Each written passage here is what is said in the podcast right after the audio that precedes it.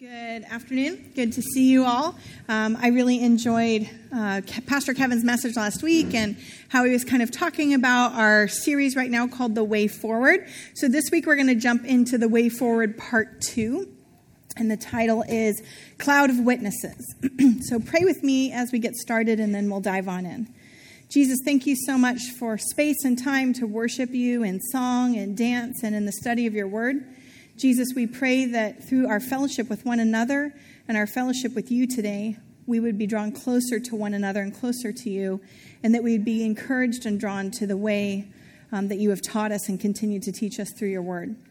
Jesus, we pray that, um, that our hearts would be turned towards you, mine as well, and that we would continue to experience you in real ways um, today and throughout the rest of this week.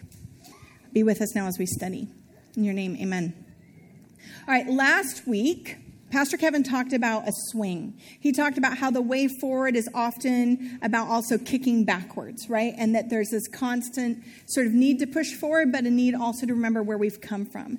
And he said that everyone, every human being on the face of the earth needs a story, a community, and a purpose, and that the way of Jesus meets every one of these needs. Kevin also talked about how at Spark we ask a lot of questions.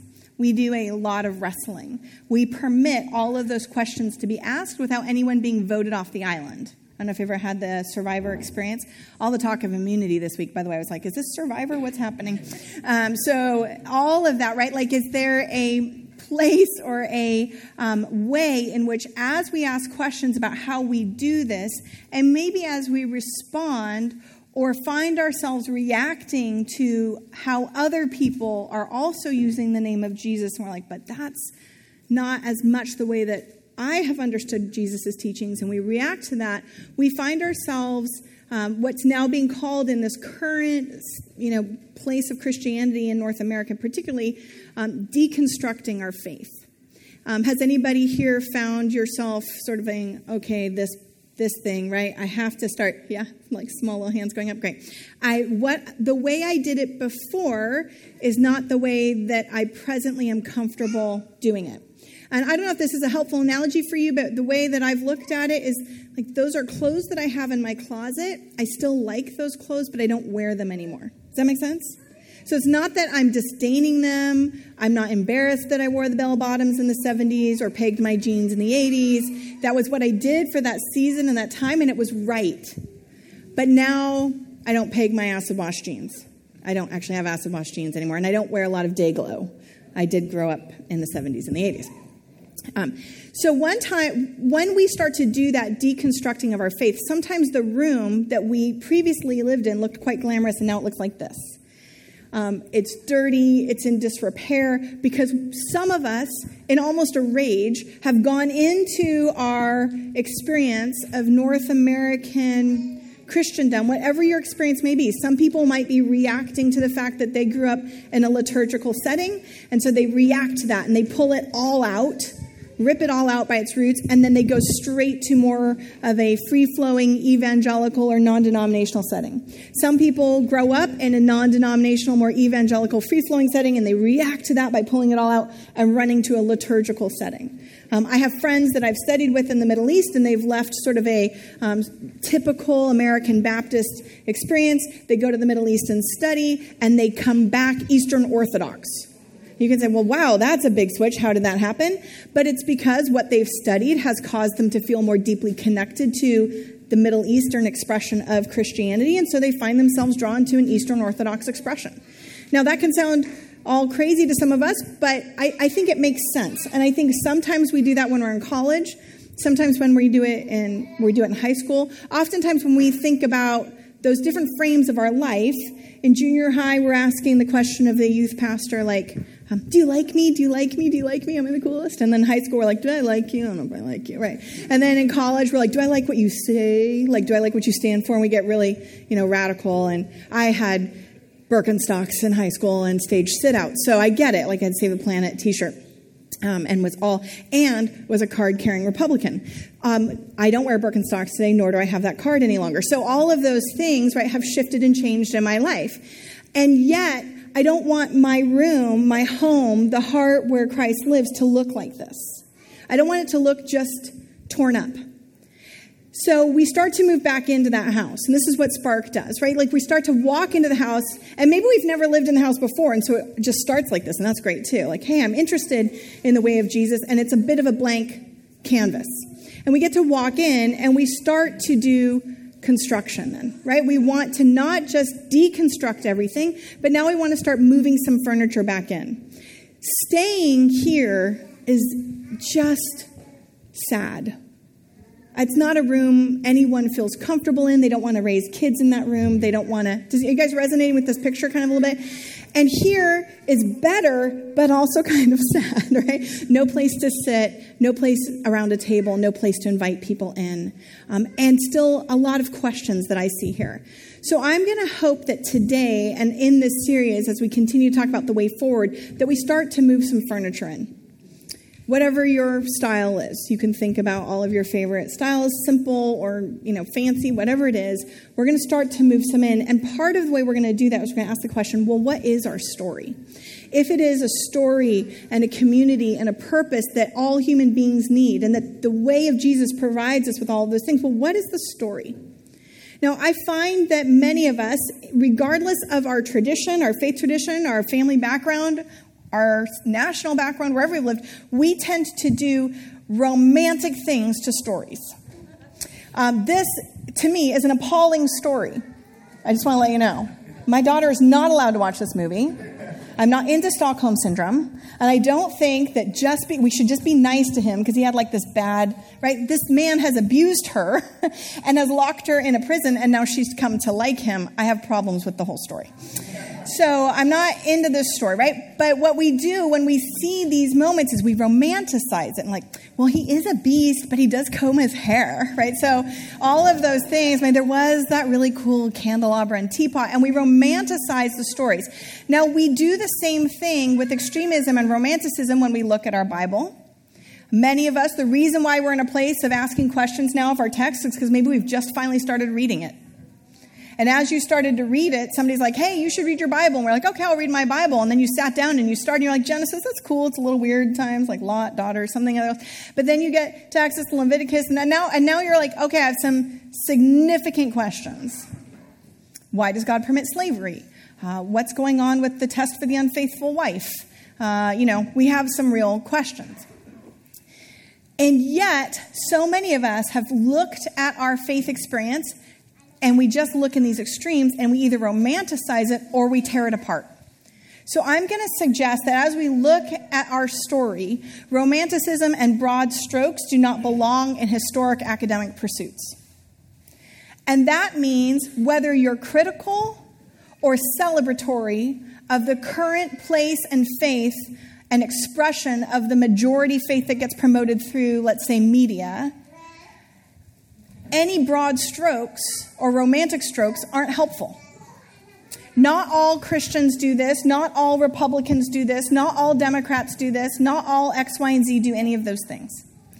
And so, as we go and we start to look at our story, I'm going to suggest that nuances and grays and acceptance of complicated humanity must accompany a rejection of naivete or Debbie Downerism, pessimism, or starry eyed optimism right? We need some realism in this place, and we need to try to not gravitate towards any of our tendencies. And probably every single one of us in this room could say, I'm the Debbie Downer. Or I'm the starry eyed optimist. I don't want you to tell me one bad thing about the person that I'm dating. Everything's great, right? So, all of those things, as we go through, we all have those ways of thinking and working. And my favorite thing at the end of leading a two week tour in Israel is that when you ask people, How do you know you went on a two week tour with me? regularly they will say, Every site you say it's complicated like, yes, now you can graduate. um, if you walk into a complicated land like ancient Israel or modern Israel and you walk away going, yeah, I totally got that, then you have not learned, right? You need to go back again. It's complicated. And so is our Bible. But we also tend to read our text from whatever point of view we're trying to prove. I want to prove that it's misogynistic and full of an angry, wrathful God. I'm going to find every story to support that. I'm going to prove that it's full of grace and love and mercy, and I'm going to find every story to support that. Well, I'm just going to let you know right now I have chosen the love goggles, and the reason why is because of the cross. Because of John 3 16, painted on all sorts of signs at sporting events across America. For God so loved the world that God gave God's only Son, that whoever believes in him shall not perish but have eternal life. And that verse and my experience with the resurrected person of Jesus Christ continues to cause me to read my Bible through that lens of the resurrection. So I'm just letting you know right now that's the way that I read that Bible. And you can read it a different way, that's okay but that's how I'm going to approach it. So as I then go through, I start to read stories like in Exodus where I go, wow, or Genesis, even at the very beginning. That's an interesting way to talk about the creation of the world. But isn't it fascinating that in my book, I have a story where women are created as equals along men, and they are both created in the image of God? That is a unique story. That is not found in other ancient Near Eastern narratives, where female is created and created in the image of God alongside male and created good. That's an interesting story that shapes how I view my world. It starts out in that garden, that peace, the shalom, and the kingdom of God where things are set to right. And when I read the Moses story, I read of a woman, a mother, Yocheved, with courage who knows how to hide her son and place her son in such a spot that Pharaoh's daughter, the king's daughter, the king who has ruled genocide on the Hebrew people, on the Hebrew baby boys, read Hitler. Hitler's daughter finds the Hebrew baby and rescues him. And she has that story. And Shiphrah and Puah, whose names we know, and we do not know the name of the king. His name's not Pharaoh, that's a title, just so we're clear. Yeah? We don't, we aren't given that. And we know his sister hides and waits and with courage goes, Miriam goes, and that his wife then, Zipporah, will save his life. And so, yes, you and I, we can read that Moses story, but we best also read it through the light of all of the women that stepped in and made it so that Moses could even live to be the one that could bring God's people out of Egypt. And so I read a story of God who looks down and remembers, thinks upon and acts, is the connotation of that word in Hebrew, looks down and remembers and says, Oh, these people I have made a promise to. I will be faithful to that promise. I've heard them cry out, Slavery is not okay. I will pull them out and I will rescue them and deliver them. I read my Bible and I find those verses of anchors and security like do justice, do justly, love mercy, walk humbly with your God all of those verses in the Bible about justice and care for the widow and the orphan and the poor, and how God rails against Israel's leadership when Israel ignores the needs of those most vulnerable and marginalized in their midst. To the point, even when we get to Jeremiah chapter 23, 34, excuse me, Jeremiah 34, the word of the Lord came to Jeremiah from the Lord after King Zedekiah had made a covenant with all the people in Jerusalem to make a proclamation of liberty. God commands all of Israel, all of Jerusalem, Judea, says, let all of the people go, let the slaves go. Everybody needs to be set free. Liberty, freedom for all. And God's people don't do it. So then God declares later on in that chapter, then I'll do freedom for you. I'll give you freedom from freedom. I'm going to take you now out of Jerusalem and take you to Babylon. And they get exiled.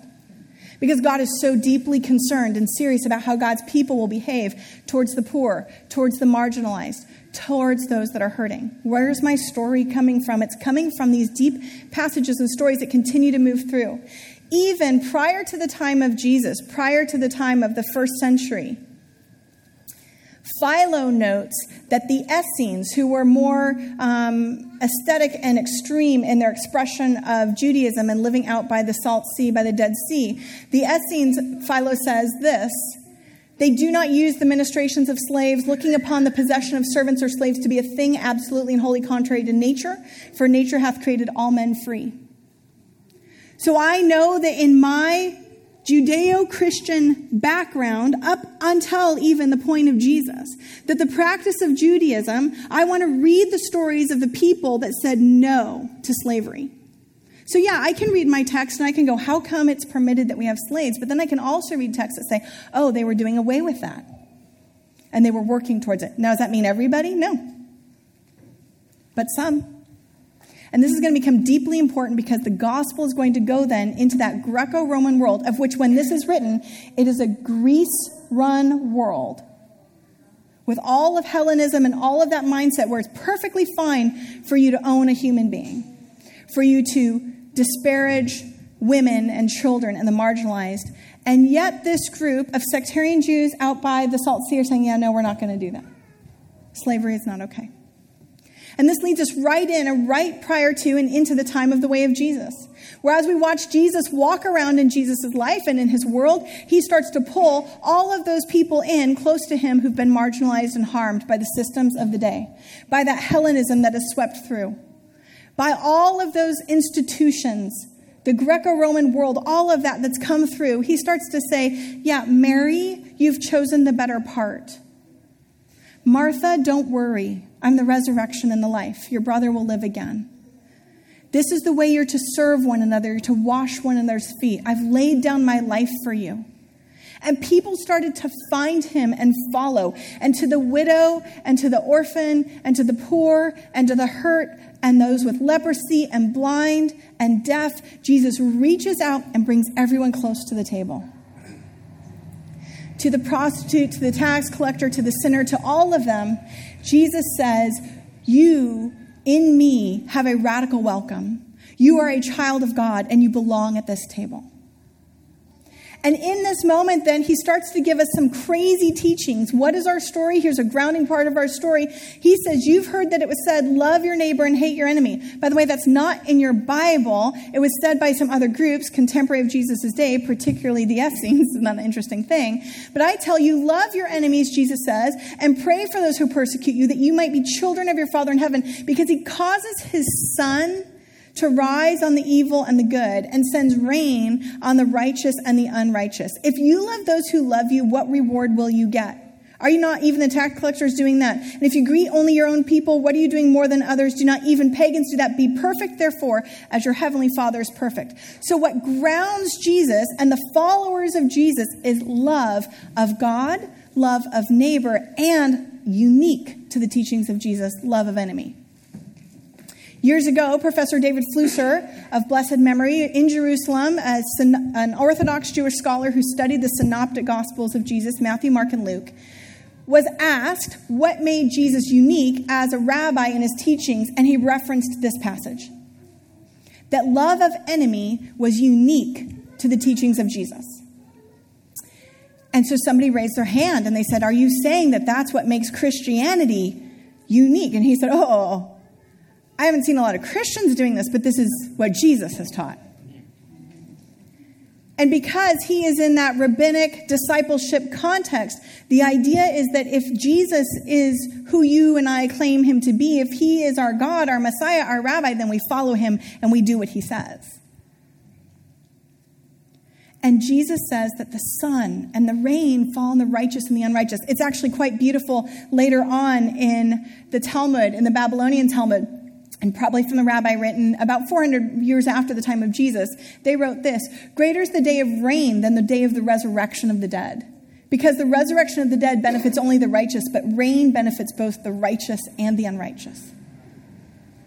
That we're so thrilled when God blesses even our enemies, even those unrighteous.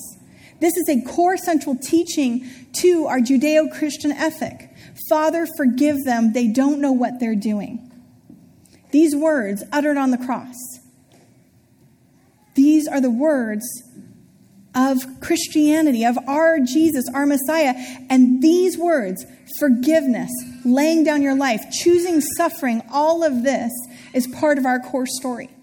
So when I want to ask the question, what is our story and how does that ground me into my faith? I want to read those passages and texts. And as we look then at that central pivotal moment of the crucifixion, burial, and resurrection, we are reminded that the resurrection itself demonstrates that the true God has a power utterly superior to that of Caesar, the ruler of the day. The cross is thus to be seen with deep and rich paradox as the secret power of this true God, the power of self giving love, which subverts the power of the tyrant.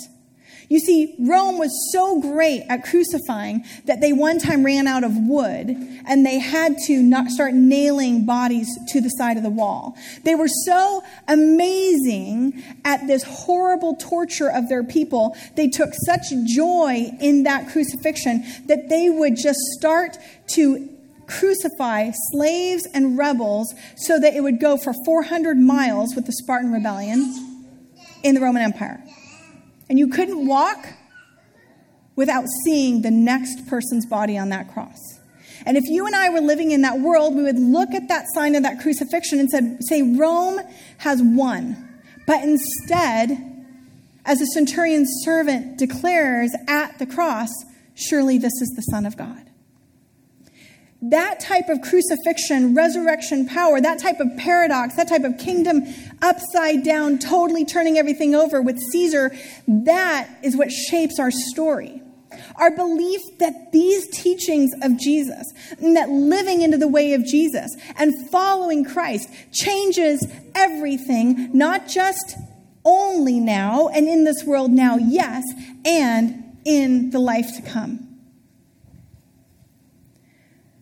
We've forgotten some of that story. We've forgotten how radical it was to believe that there was a God that suffered and died for us. And how crazy that would sound in a kingdom of Caesar, of Greco Roman ethics. There is an um, agnostic uh, scholar from the UK named Tom Holland. He's a historian. And in September 2016, he wrote this article in the New Statesman why I was wrong about Christianity. It took me a long time to realize my morals are not Greek or Roman, but thoroughly and proudly Christian, he wrote. Now, let me just give, give me two minutes to tell you what he suggests. The longer I spent immersed in the study of classical antiquity, the more alien and unsettling I came to find it. Murderous forms of eugenics and people who trained their young to kill were nothing that I recognized as my own, nor were those of Caesar, who was reported to have killed a million Gauls and enslaved a million more.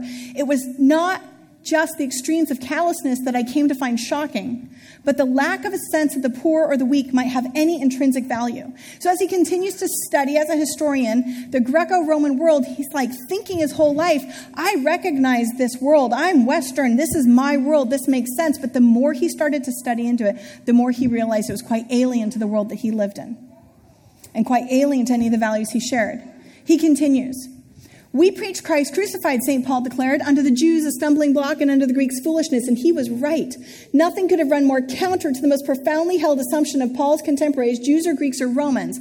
The notion that a God might have suffered torture and death on a cross was so shocking as to appear repulsive. Familiarity with the biblical narrative of the crucifixion has dulled our sense of just how completely novel a deity Christ was. In the ancient world, it was the role of gods who laid claim to ruling the universe and to uphold its order by inflicting punishment punishment, not to suffer it themselves. And this is his last portion. Today, even as belief in God fades across the West, the countries that were once collectively known as Christendom continue to bear the stamp of the two millennia old revolution that Christianity represents.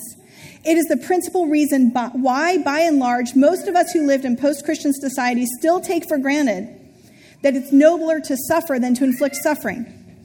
It is why we generally assume that every human life is of equal value.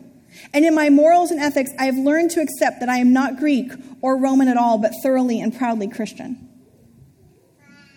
And he's agnostic, and he's saying. That without the Greco, without the Judeo Christian ethic pushing through into our society, we don't have such things as international human rights. We don't have the things that fight for justice in this world. We don't have the things in this world that say humility is the way of leadership. Laying down one life and, and laying down it for another is the way of true love. These are unique to the teachings of Jesus.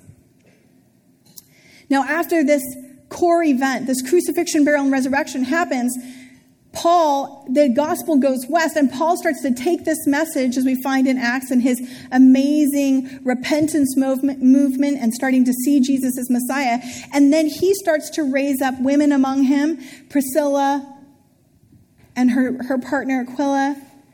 We have Junia. We have Phoebe, a deacon in the church. We have all the women mentioned in Romans 16. We have other women right alongside we start to see that Paul starts to reach into systems of that Roman world and say, this is not how it should be.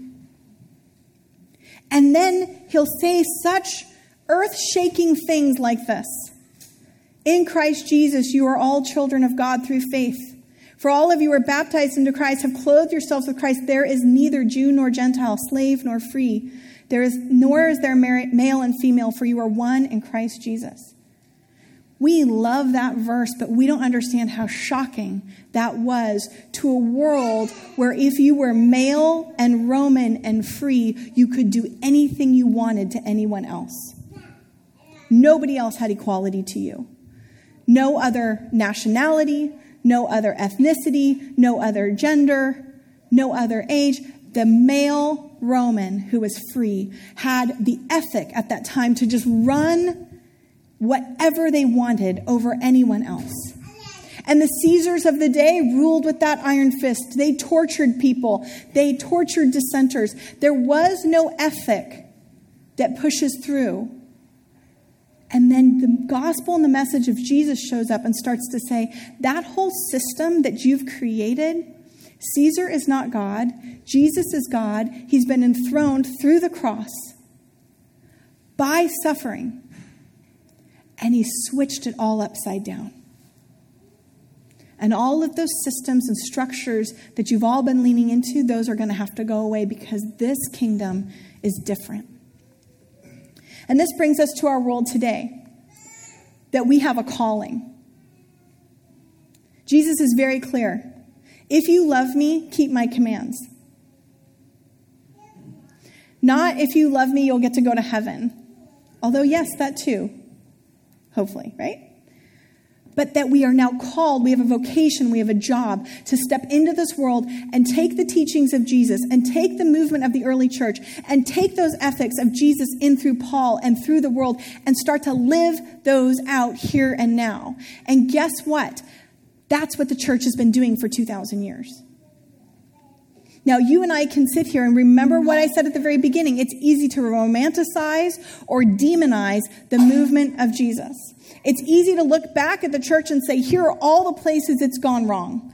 That's probably what we can do most quickly, right? Here are all the places where the hypocrisy of the church, even this week, we weep and we mourn and we see that the people who've claimed the name of Jesus are not doing as he has commanded. But we still have that calling, and we will fail at it, but we can also pursue it. So let's start to look at some of our heroes. And I'm just going to reach back a couple hundred years, guys. Charles Finney, 1792 to 1875, founded, was one of the early founders of Oberlin College, a stop on the Underground Railroad. He started that college with two other people founding it just before him, and he started college and he said the college will only educate male and female right alongside and all races. So you guys, 1792 is his birth date. And he said this. He declared in a 19 in an 18 should say 1834 sermon that he could not recognize men as Christians if they trafficked in the bodies and blood of fellow men. He refused as early as 1833 to allow slaveholders to commune in his church. He did not, he said, I do not baptize slavery by some soft Christian name if I call it a sin, and its perpetrators cannot be fit subjects for Christian communion and fellowship. That's leadership that stepped into that world that was not a Christian nation, that was taking horribly the ethics of the Greco Roman Empire and seeing that push forward. And instead, there were Christians stepping in and saying it's not okay because exactly of the teachings of Jesus and of Paul. Charles Finney, when as soon as he would convert somebody to Christianity in one of his amazing revivals, he would say, And now you are a suffragist and an abolitionist, go fill out the card. If you follow Jesus, then you are going to fight for equal rights for women and for equal rights for the slave. we will abolish slavery. Sojourner Truth. Right along in that time, 1797 to 1883, this incredible woman, herself once a slave, set free, she said things like this. That little man in black there, he says women can't have as much rights as men because Christ wasn't a woman. Where did your Christ come from? Where did your Christ come from? From God and a woman. Man had nothing to do with him. God will take care of the poor trampled slave, but where will the slaveholder be when eternity begins? She took that ethic of loving your enemy and still pushed on trying to figure out how to change the hearts of the slaveholders, how to make a difference in this world. And she partnered with incredible women like Lucretia Mott. Don't any of you know who she is? She is my hero. And if her name didn't sound a little bit odd, I probably would have named my kid after it, right? I feel like I have a bad case of the Lucretias. Um, so, Lucretia Mott, 1793 to 1880. This woman was on fire. A preacher, married, her husband supported her ministry, a mother, and a ardent fighter for abolition and for suffrage. And she never stopped. You guys got to read some of her sermons. They are crazy. Like if somebody preached one of her sermons today in a church, not Spark, but like a church down the road, people would walk out. Freak out. Like she's like, you have abused the Bible. She said crazy things like, it's not Christianity, but priestcraft that has subjected women as we find her. I have no idea of submitting tamely to injustice inflicted either on me or the slave. I will oppose it with all the moral powers with which I am endowed, and I am no advocate of passivity. The laws given on Mount Sinai for the government of man and woman were equal. The precepts of Jesus make no distinction. See, it's so easy for me today to look at current expressions of modern, to use a label, Christianity in North America, and say, look how they've subjugated the woman. Look how they don't care about the persons of color in our midst. Look how they have marginalized the LGBTQ plus community. Look how they've done all of these things. And I will start to think mistakenly in my mind that that alone is my heritage. And I just want to let you know and me know today that you get to walk out of this room today going, I'm proud to be a Christian because there are some people that fought hard for the name and the reputation and the gospel and the good news of Jesus to go through in this world, and they would be ashamed if I walked out on it for all of that the blood and the sweat and the tears that they fought for, for the equality of all people. The Grimke sisters, are you kidding me? These girls throwing down from the south, raised in the south. As they were then moving to the north, they said to their mother, We would like our inheritance. Do you know what we'd like for our inheritance? We want all of the slaves. And then they set them all free. And as they then started to continue to fight for both suffrage and abolition, they would write things like this to the southern clergy to my dear native land, to the beloved relatives who are still breathing her tainted air, to the ministers of Christ, from some of whom I receive the emblems of a Savior's love. Exodus 21 16, he that stealeth a man and selleth him shall surely be put to death. This is the sin which the church is fostering in her bosom. This is the leprosy over which she is casting the mantle of charity to hide, if possible, the putrefying sores. Can ye any longer, with your eyes fixed upon the cross of Christ, plant your foot on his injured representative and sanction and sanctify this heartbreaking, this soul destroying system? Do you know what it took for two women, two sisters, to stand and write those letters to the white clergy members in the South from their home? Can you imagine how many dinners they were not invited back to? In fact, when they showed up in the North, in New York, and started to say, We as women want to show up to the anti slavery meeting and fight for abolition, there were riots because women were not allowed to speak. And they continued to fight and letters on the equality of sexes. They wrote this, Sarah Grimke. Oh man, 1837, you guys.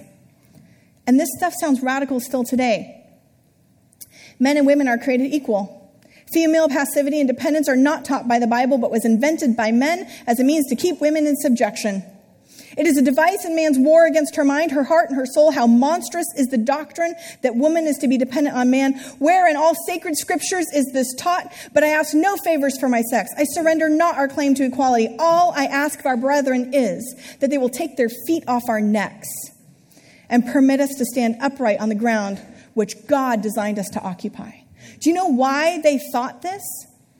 Because there had been a movement a movement in America, a Christian movement also in Europe that said suffrage and abolition were central to the gospel. As Oberlin College was created, it was created to evangelize and push forth onto the West, so that within two years, 900 additional anti slavery societies were built. Within two years of Oberlin College sending people out. Central to your faith and mine because of the cross because of that upside down kingdom, because of the teachings of the Apostle Paul pushing through, they said, This is the way we're supposed to live, and it's central to the gospel. Ida B. Wells continued to take up that mantle, and she started to fight over and again against the practice of lynching in America. She spoke all over. And you know how radical she is? At that time, the people in the women's rights movement, the suffragists, they would say, you can only have one marriage. It must be to the cause of suffrage and abolition. And she got married, and they stopped talking to her. Women. Um, and so at that point, then, she continued to uphold her household, to continue to keep her marriage, and then also be one of the founding members of the NAACP. Constantly going around and lecturing, also in Britain. And there's so many more to mention. These are your brothers and sisters in Christ. These are people who claimed that the reason why they cared about these issues was because of Jesus. We're part of this fabric. This is part of our story. Now, are there the other stories that we could match that are appalling? Sure are. We can point to the people that claimed to be followers of Jesus who enslaved, who continue to demean, who continues even today to argue and to try to oppress. But I want to also know the stories of the people that I would be comfortable with, the people that are part of my story today. Elizabeth Fry worked for prison reform. William Wilberforce, Amazing Grace, abolitionist. Harriet Tubman, Catherine Booth, Salvation Army. Dietrich Bonhoeffer, Sophie Scholl, and Corrie ten Boom, and so many others. You know, when you think, when I think about what happened in Nazi Germany and the killing of six million Jews and more, I think, where were the people that claimed Jesus? And many of them themselves were being killed because they had stood up. There's a place, every time we lead a tour in Israel, we always go to Yad Vashem which is the Holocaust Memorial Museum. And my great hope every time I go there is I walk down this place called the Garden for the Nations. And it's about righteous Gentiles who hid and saved Jews in that time. And you know what? They keep finding so many stories that they've run out of space and they have to keep planting tree after tree after tree. Don't we want to be in that garden? And there are people today doing this good work. Every year around Christmas time, Nicholas Kristof talks about him. He's like, hey, when I go out into the developing world, when I go out into the places of need, you know who I find there? Christians. I find Christians out there who've been long there before anybody else, doing the good, hard work. Today, there are churches who are becoming sanctuaries for people who are in need of sanctuary for undocumented immigrants in our community. They are stepping forth. And we have a very large, broad church experience where today we still have leaders in our church that say, and this is my favorite, my favorite thing this week, August 20th, from Marcus Haley. Is this a social justice church? To me, that's like saying, is this a book library or a food grocery store? We're a church. And because we follow Christ, we are called, among other things, to pursue justice social justice became such a bad word amongst a whole bunch of churches and different meanings that we started calling it gospel justice here. Like, is that what's going to be necessary? Like, because by the very fact that I am a follower of Jesus, this is the work, this is the vocation, this is the shalom that I am called to do, that we are all called to do, that every Christ follower is called to do. We are surrounded by a cloud of witnesses. And we should not forget that as we look at our Christian heritage, and even the current state that it is in today, which sometimes, oftentimes, looks pretty difficult. We have a lot of work to do, don't we? But don't despair. There's a cloud of witnesses here.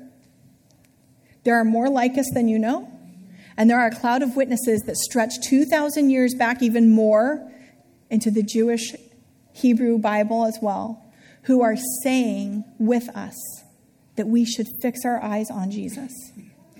Therefore, since we are surrounded by such a great cloud of witnesses, let us throw off everything that hinders and the sin that so easily entangles, and let us run with perseverance the race marked out for us, fixing our eyes on Jesus, the pioneer and perfecter of faith. For the joy set before him, he endured the cross, scorning its shame, sat down at the right hand of the throne of God. Consider him who endured such opposition from sinners, so that you will not grow weary and lose heart. It will be hard, it'll be difficult. You might cause a riot. Let's hope. We have work to do, you guys. And that's our story. What's the way forward? Lean back into where you're from. Tell the stories of the cloud of witnesses, of the heroes of our faith. Those who stood up then and continue to stand up now. Find the people now who can encourage you, who can hold all of us up. As we link arms together and we say, hey, we will stand together. We will not allow the gospel of Jesus to go out without the justice and the love of Jesus, too. Don't lose heart. Fix your eyes on Jesus. Follow him. That's the way forward. Amen.